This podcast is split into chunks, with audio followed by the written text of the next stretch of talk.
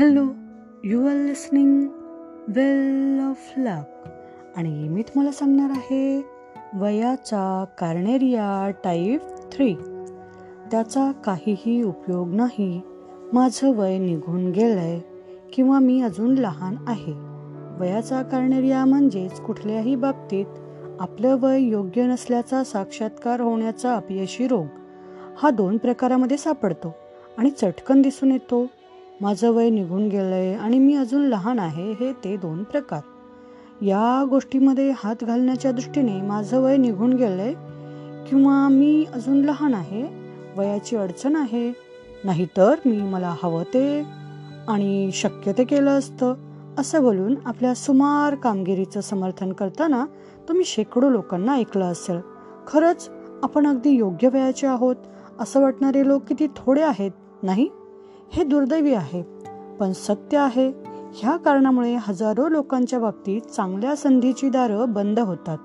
आपलं वय योग्य नाही असं त्यांना वाटतं. आणि मग ते प्रयत्न करण्याचे कष्ट देखील घेत नाहीत. वयाच्या कर्णेरियामध्ये माझं वय झालंय हा प्रकार सहसा जास्त आढळतो. हा अगदी नकळत पसरतो. टी व्हीवर मध्यंतरी एका बड्या अधिकाऱ्याची एक काल्पनिक कथा दाखवली होती. त्याच्या कंपनीचं दुसऱ्या एका कंपनीत विलिनीकरण होतं आणि त्यात त्याची नोकरी जाते. वय जास्त असल्यामुळे त्याला दुसरी नोकरीही मिळत नाही. अनेक महिने नोकरी मिळवण्यासाठी प्रयत्न करूनही त्याला ती मिळत नाही. शेवटी काही काळ अगदी आत्महत्येचाही विचार मनात डोकावून जातो. पण त्यानंतर रिकामं राहणंच बरं आहे असं तो ठरवतो. चाळीशी आली म्हणजे तुम्ही संपलात. या विषयावरची अनेक नाटकं आणि मासिकातील लेख लोकप्रिय आहेत. सत्य परिस्थिती तशी नाही. पण काहीतरी सबब शोधणाऱ्या अनेक चिंतातूर लोकांना ती चटकन भावतात. हे त्यांच्या लोकप्रियतेचं खरं कारण आहे. वयाच्या कार्नेरियाला तोंड कसं द्यायचं? वयाचा कार्नेरिया बरा होऊ शकतो. हा रोग बरा करण्यासाठी व त्याचबरोबर मुळात हा रोग तुम्हाला होऊच नये. यासाठीचे एक प्रतिबंधक लस मला काही वर्षापूर्वी एक विक्रीविषयक प्रशिक्षण कार्यक्रम करत असताना सापडली. सेसल नावाचा एक प्रशिक्षणार्थी त्या कार्यक्रमात सहभागी झाला होता. सेसलचं वय चाळीस होतं आणि त्याला विक्री प्रतिनिधी व्हायचं होतं. आपलं वय जास्त आहे असं त्याला वाटत होतं. काहीही म्हणा पण मला आता प पुन्हा पहिल्यापासून सुरुवात करावी लागणार. आणि त्या दृष्टीनं माझं आता वय झालं आहे मी चाळीस वर्षाचा आहे तो म्हणाला. त्याच्या या वयाच्या समस्येविषयी मी सेसिलशी अनेक वेळा चर्चा केली. तुझ तुमचं वय तुमच्या वाटण्यावर असतं. मी नेहमीचं वाक्य फेकून पाहिलं. पण त्याचा काही उपयोग होतोय असं दिसलं नाही. बरेचदा मला पण वय झाल्यासारखं खरोखरच वाटतंय. त्याचं काय? असं लोक पटकन बोलून दाखवतात शेवटी मला एक मार्ग सापडला. एके दिवशी सत्र संपल्यावर मी सेसिलवर त्याचा प्रयोग केला. मी त्याला विचारलं सेसिल माणसाचं कार्यक्षम आयुष्य केव्हा सुरू होतं? सांगू शकशील? तो म्हणाला मला वाटतं वीस वर्षाचा झाल्यावर. काही क्षण विचार करून त्यानं उत्तर दिलं ठीक आहे मी म्हणालो आता मला सांग त्याचं कार्यक्षम आयुष्य संपतं केव्हा? तो जर शारीरिकदृष्ट्या सक्षम असेल त्याला त्याचं काम आवडत असेल तर मला वाटतं माणूस सत्तर एक वर्षाचा होईपर्यंत तो म्हणाला ठीक आहे सत्तरी गाठल्यावरही अनेक लोक कार्यक्षम असतात पण माणसाचं कार्यक्षम आयुष्य वीस ते सत्तर या दरम्यान असतं. असं जे तू आत्ता म्हणालास ते आपण मान्य करूया. मी म्हणालो याचा अर्थ एकोणपन्नास वर्ष किंवा अर्धशतक? सेसिल तू आता चाळीस वर्षाचा आहेस. म्हणजे किती कार्यक्षम आयुष्य तू आतापर्यंत संपवलं आहेस? वीस. त्यानं उत्तर दिलं. आणि अजून किती शिल्लक आहे? तीस. निराळ्या शब्दात मांडलं तर सेसिल तू तुझ्या कार्यक्षम आयुष्याच्या अर्ध्यापर्यंतही पोहोचलेला नाहीस. त्याच्या फक्त चाळीस टक्के तू वापरला आहेस. मी सेसिलकडे पाहिलं आणि मुद्दा त्याच्या लक्षात आलेला मला कळला. त्याचा वयाचा कार्नेरिया बरा झाला होता. आपल्याकडे संधीची अनेक वर्ष अजून शिल्लक आहेत हे सेसिलच्या लक्षात आलं. माझं वय उलटून गेलंय अशा विचाराकडून अजून यौवनात मीकडे तो वळला. आपलं वय किती आहे हे महत्वाचं नाही याची त्याला जाणीव झाली. वयाकडे आपण कुठल्या मनोभूमिकेतून बघतो यावर ते वय लाभदायक आहे की अडथळा हे ठरत असतं. संधीची जी कवाड वयाच्या कार्नेरियामुळे आपल्याला बंद आहेत असं आपल्याला वाटतं ती कवाड या रोगापासून मुक्ती मिळवल्यावर सत्ताळ उघडतात. माझ्या एका नातेवाईकाचंच बघा. अनेक वर्ष त्यानं काही बाई वस्तू विकणं स्वतःचा धंदा एका बँकेत नोकरी इत्यादी करण्यात घालवली. पण त्याला नेमकं काय करायचं हे त्याला कळलंच नाही. शेवटी त्यानं ठरवलं की त्याला खरं तर धर्मोपदेशक व्हायला जास्त आवडेल. पण त्यासंबंधी विचार करताना त्याला जाणवलं की आपलं वय जरा जास्तच आहे. नाही म्हटलं तरी तो आता पंचेचाळीस वर्षाचा होता आणि पदरी तीन मुलं होती. जवळ पैसेही फार नव्हते. पण नशिबाची गोष्ट म्हणजे त्यानं सगळं धीर एकवटून स्वतःला बजावलं की पंचेचाळीस तर पंचेचाळीस. पण मी धर्मोपदेशक बनणारच. निव्वळ विश्वासाच्या बळावर त्यानं विस्कॉन्सिन अमेरिकेतील एक राज्य आहे. इथं एका पाच वर्षाच्या धर्मोपदेशक प्रशिक्षण कार्यक्रमासाठी नाव नोंदवलं. पाच वर्षानंतर त्याला धर्मोपदेशक म्हणून दीक्षा देण्यात आली. आणि इलिनॉईस मधल्या एका चांगल्या चर्चमध्ये तो स्थायिक झाला.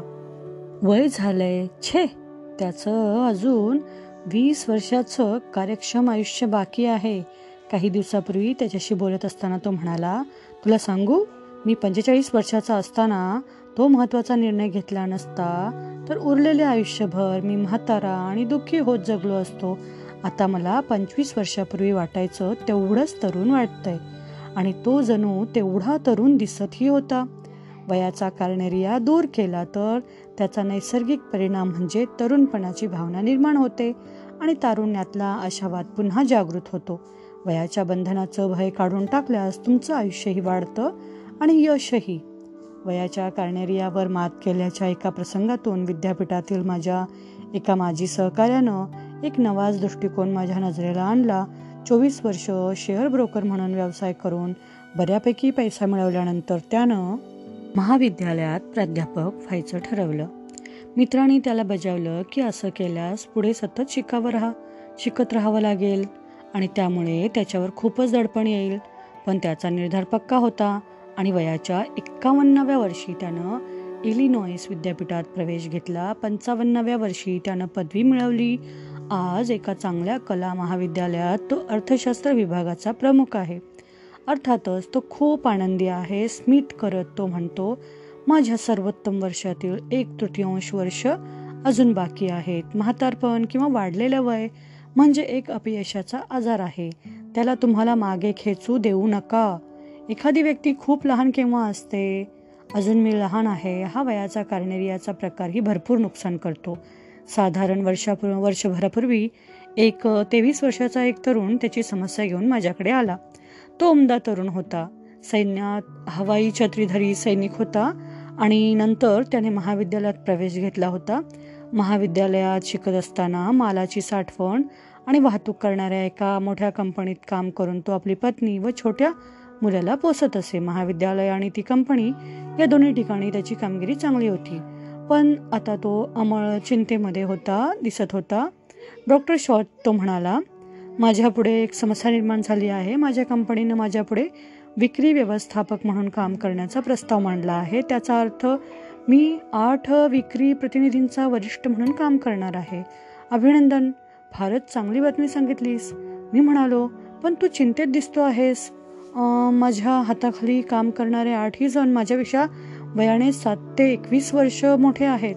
तुम्हाला काय वाटतं मी ही जबाबदारी पार पाडू शकेन का? हे पहा कंपनीच्या सर व्यवस्थापकांच्या दृष्टीनं तुझं वय या कामाला योग्य आहे. तसं नसतं तर त्याने तुला हे काम दिलंच नसतं.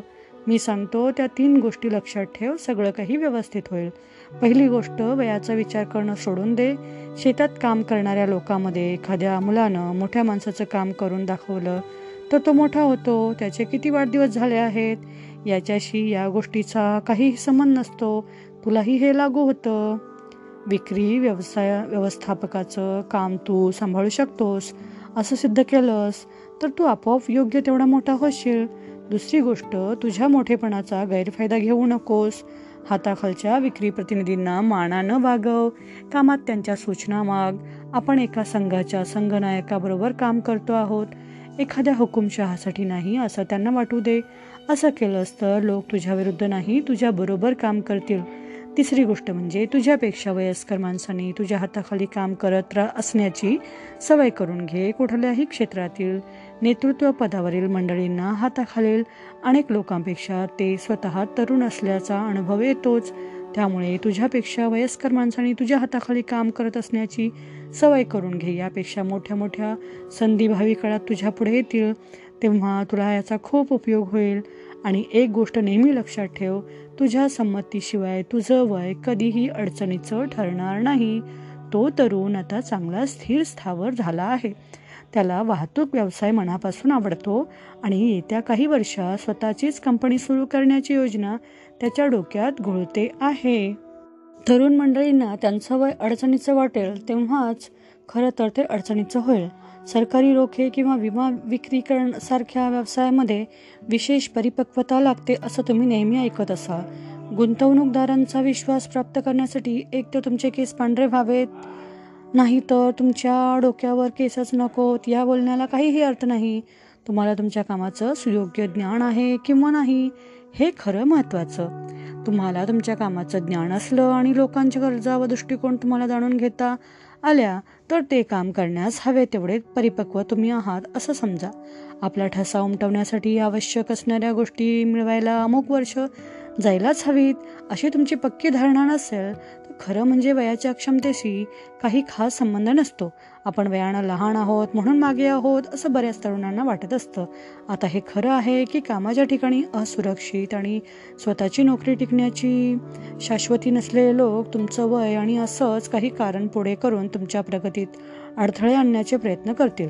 पण जे लोक कंपनीत महत्त्वाच्या पदावर काम करतात ते असं कधीच करणार नाहीत. तुम्ही जेवढी जबाबदारी समर्थपणे पार पाडू शकाल असं त्यांना वाटतं. तेवढी ते तुम्हाला देतीलच. तुमच्या क्षमता आहे आणि तुमची मानसिकता सकारात्मक आहे हे दाखवून द्या.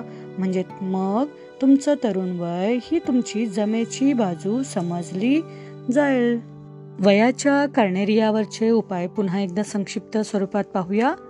प्रथम उपाय आहे वयाच्या तुमच्या सध्याच्या वयाकडे सकारात्मक दृष्टीने पहा. मी अजून तरुण आहे असा विचार करा. आपलं वय झालं आहे असा विचार करू नका. नवी क्षितिजं शोधण्याचा सराव करा आणि तारुण्यातला जोश मिळवा. दुसरा उपाय आहे तुमचं कार्यक्षम आयुष्य अजून किती वर्ष शिल्लक आहे याचं गणित मांडा. तीस वर्षाच्या माणसाचं ऐंशी टक्के कार्यक्षम आयुष्य अजून बाकी आहे असा हिशेब ध्यानात ठेवा.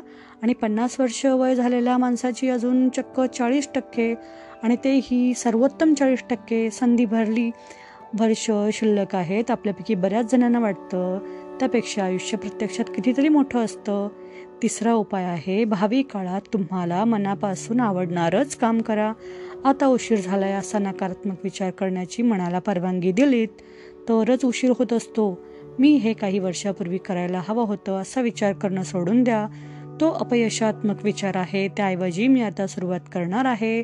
माझा सर्वोत्तम काळ इथून पुढे आहे असा विचार करा. यशस्वी लोक असाच विचार करत असतात.